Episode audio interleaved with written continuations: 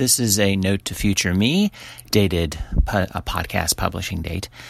Great post in one of the podcasting Facebook group pages. I won't mention it by name. Um, as neither here nor there in regards to what group it is, but uh, it's a closed group, so you really couldn't uh, search it out anyway. But I have um, saved it. But the, the post was uh, by uh, gentleman Jimmy. Company is launching a podcast. I host in a pod hosting service. They want to use SoundCloud. Pros and cons. I've heard some reasons why we shouldn't. Wanted to hear your expert thoughts.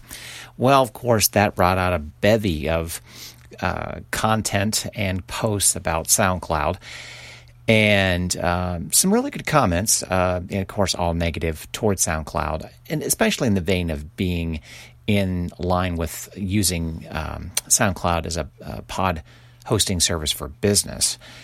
Uh, SoundCloud's been inches from going out of business for years. Comments, Charles. Um, yeah, the stats are fairly unreliable as well as compared to other established hosts. Hosts, I totally agree. Um, I put on there as well, especially in the business realm, um, that you know it, it's a business expenditure and investment in company growth.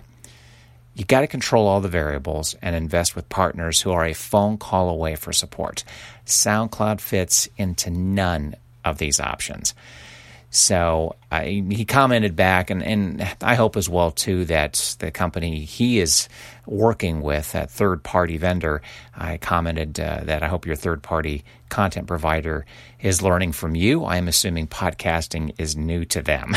so, yeah, uh, note to me. Um, anytime of business walking into looking at podcasting, why would you take any shortcuts?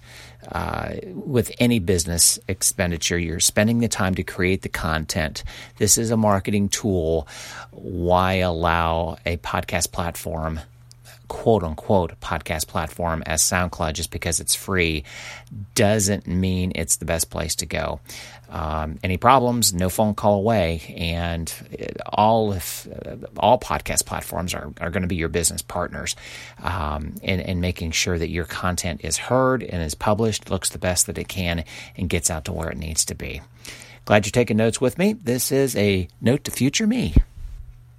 At the Bank of Antandek, they're looking for a mascot. We need an icon. Something that says high flying to all our mortgage customers. Like a falcon or a stallion. Or even better, a parrot. Check it out.